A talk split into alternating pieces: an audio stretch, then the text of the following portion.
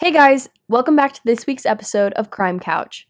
First of all, I want to apologize for taking a short break between March and April. I'd been cramming during my last month of school, and I'm so glad to finally be back and say that I'm officially a college graduate. Today, we're going to be talking about a case that is very well known by everyone, and these are the cases that haunt me the most because they involve children. There are multiple cases like this that all have the same storyline, and it's absolutely terrifying to know that it happens more frequently than we can ever imagine. Today, we're going to be talking about the disappearance of Madeleine McCann.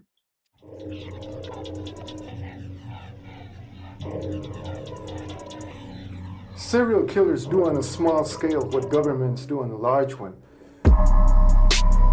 On a, on a large one.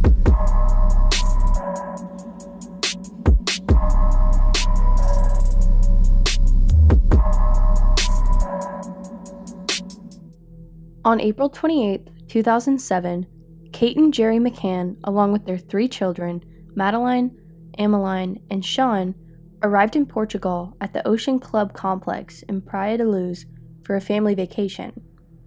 Most of the evenings, the adults staying in the resort would meet up for dinner and hang out until the early hours of the morning. The restaurant was located inside the resort itself and was only about 50 meters away from where the McCann children were sleeping. And just to add in, 50 meters is only around 164 feet, so they saw no issue in being away from the rooms within that close of a proximity. On May 3rd, over breakfast with the family, Madeleine asked her mom and dad why they didn't come back to the apartment at all the night before, and told them that she cried when she realized she was alone. Kate and Gerry then made a mental note to make sure to check on the kids way more in the following evening. Later that day, the kids play around in the pool for a while before being taken to a kids club so that Kate and Gerry can take a tennis lesson.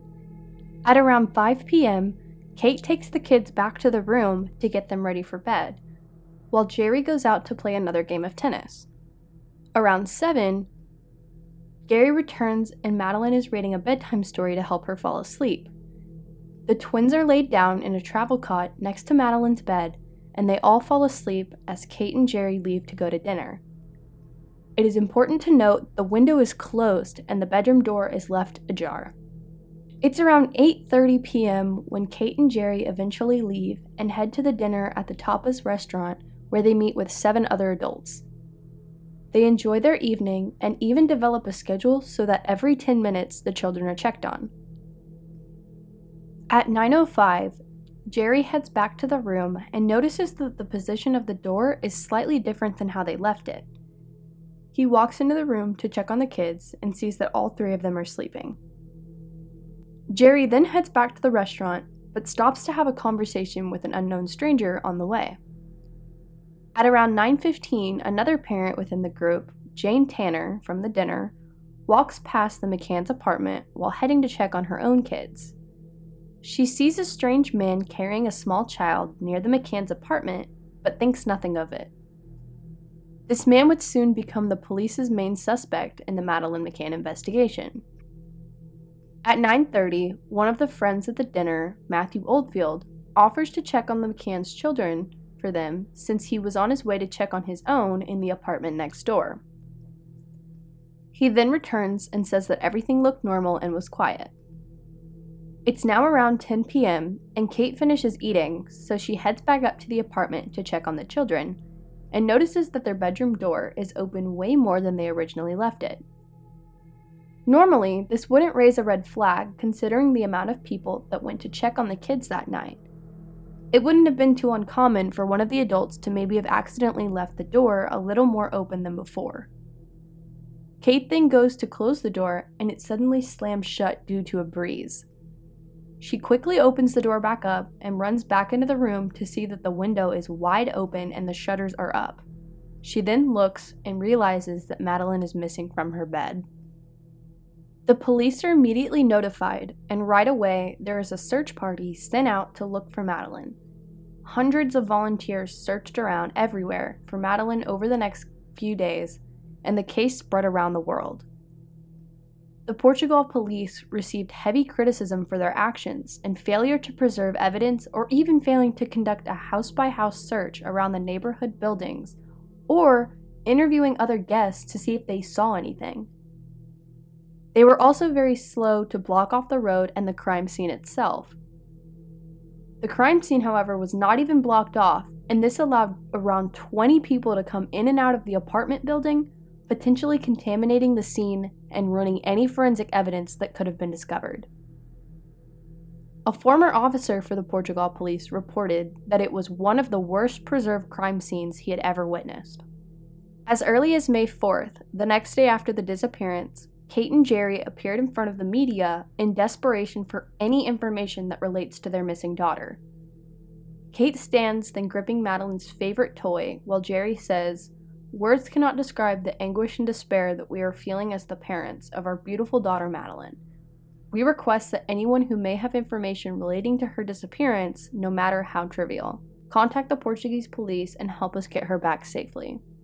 On May 5th, as the investigation is still underway, the police announced that they believed that Madeleine was abducted but is still alive somewhere in Portugal. This is where the man that we mentioned earlier enters the picture. Jane Tanner, one of the dinner guests, had spotted this man walking around the area at the time of the disappearance.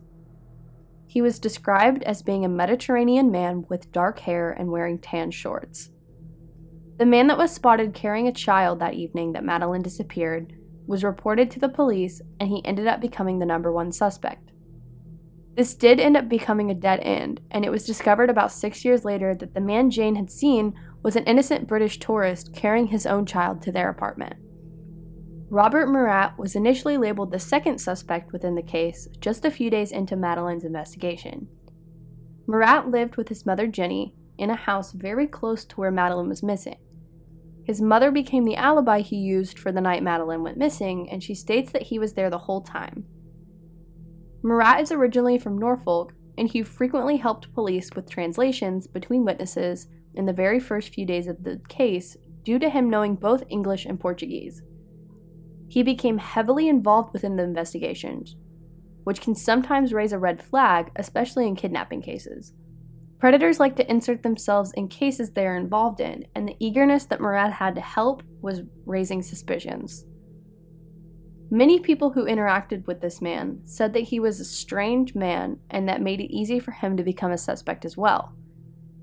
The British newspapers are known for being extremely ruthless when it comes to targeting people, and they didn't hold back in publishing terrible news articles about Murat. He ended up filing a libel lawsuit over serious defamatory news articles about him.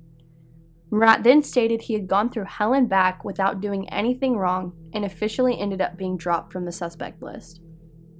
On August 6th, a Portugal newspaper reported that there was blood found in both the apartment that the McCanns were staying in, along with the rental car they were using. The police had previously stated the potential vital forensic clues may have been destroyed due to the crime scene being contaminated. Special sniffer dogs were brought in to examine the crime scene to see if they would alert the police of anything. These dogs normally specialize in smelling blood and decomposition, and as the dogs searched around the apartment, they notified the police of two potential locations the closet in the parents' room and the area behind the couch. It was discovered that there were some bloodstains behind the couch, and those were sent off to a lab where they came back inconclusive. Their rental car, however, was also searched as well, and both blood and signs of decomposition were discovered and alerted by the dogs. DNA samples were also taken from the rental car, and it was confirmed that it matched Madeleine's. Kate and Gerry were now officially named suspects of interest in their own daughter's case. And both Kate and Gerry were also physicians back in the UK, and many in the public accused them of knowing how to sedate their own children to help them sleep better. Although these new revelations are suspicious, police are unable to connect any more evidence to the McCanns, and they are cleared from the suspect list. The McCanns also claim a hefty sum of money from lawsuits against the tabloids due to the libel damages and the articles falsely accusing the parents of murder. On September 9th, the McCanns were finally allowed to leave and they returned back to their home in Britain. A day later, Chief Inspector Tarvis de Almada. a day later, Chief Inspector Tavares de Almeida of the Police Judiciaire in Portimao signed a nine page report concluding that Madeleine McCann had died in their apartment as a result of an accident, and that the tapas dinner and rota checks on the McCann's children had been a part of a planned cover up, that the family friends had helped to mislead the police that the McCanns had concealed the body and then faked an abduction. It was kind of a stretch for him to assume that, but it did make sense when he did present the evidence. A public prosecutor subsequently applied for the confiscation of Kate McCann's diary and Gerry McCann's laptop, plus the group's phone records. And on October 2nd, the chief inspector was removed from the case and transferred after alleging that the British police were only interested in pursuing leads favorable to the McCanns. He would go on to publish a book called Maddie, The Truth of the Lie the following summer, resulting in a lengthy legal battle with the McCanns that would run back and forth through the courts until March 2017. At the end of 2009, news images were released of what Madeleine would look like as she aged, in hopes of helping the public keep an eye out for her. There was some police files that have been released and the detailed possible sightings of Madeleine. Both Kate and Gerry spoke up about how frustrating it has been that they feel as if the Portugal police have not been actively looking for their daughter for a very long time now. Not long after this public appearance, Kate and Gerry signed publishing deals to write their own book about their daughter's disappearance, and the book was later released in May of 2011. In April of 2012, the leading detectives on Madeleine's case in the UK stated that he's seeking to bring closure to this case. And there was another photo released that depicted what Madeleine would look at the age of nine and that same day, the Portugal police stated they would not be reopening the case. It's now May of 2013, and the UK police working on this case said they have a list of multiple potential suspects and persons of interest. The Scotland Yard even announced that they have new evidence and new witnesses in the case and open a formal investigation. By October, it is reported that they have over 41 suspects, British detectives then end up taking a flight to Portugal amid the rumors of them planning on making a bunch of arrests. There is another search carried out in Praia da Luz, but yields nothing of interest. And still months later, no new information or evidence emerges within the case. On March 15th of 2019, there was an eight-part series documentary released on Netflix called The Disappearance of Madeleine McCann, and I actually remember watching this multiple times her parents didn't want to be involved in the film, but released a statement saying that they feared it would intervene with the investigation. It isn't until June of 2020 that there is somewhat of a break in the case when police revealed that a 43 year old German prisoner named Christian Bruckner is officially identified as a suspect. He is very well known by police as a convicted child sex offender, currently serving time in prison in his home country. Sky News had originally reported that the suspect confessed to a friend that he had a part in Madeleine's disappearance as they sat in a bar watching the local news reports. German prosecutors unfortunately believe that Madeleine is dead and was murdered, and they plan on investigating Bruckner on suspicions of her murder. CBS News reports that after further investigation, the suspect's phone was pinged at and around the crime scene the same night she happened to go missing. And according to German police, they have sufficient concrete evidence to believe that she is dead, while the British police are still treating the case as a missing persons. Hans Christian Wolters, the prosecutor leading the investigation into Bruckner, has said he is very confident the inmate is responsible for kidnapping her. He's quoted from BBC last year If you knew the evidence we had, you would want to come to the same conclusion as I do, but I can't give you details because we don't want the accused to know what we have on him. These are tactical considerations. As of today, when I'm recording this, it is May 12, 2001, and it's currently Madeleine McCann's 18th birthday, and her parents are still not giving up hope. They have said that they're continuing to hold onto any small amount of hope left that their daughter is still alive. If you want to find more information on Madeleine McCann's case, you can actually visit their family's website at findmadeleine.com. Thank you guys so much for listening to this week's episode of The Crime Couch. Make sure you share this podcast with a friend and give us a five star rating on Apple Podcasts. You can also find us on Instagram at The Crime Couch Podcast. See you guys next week.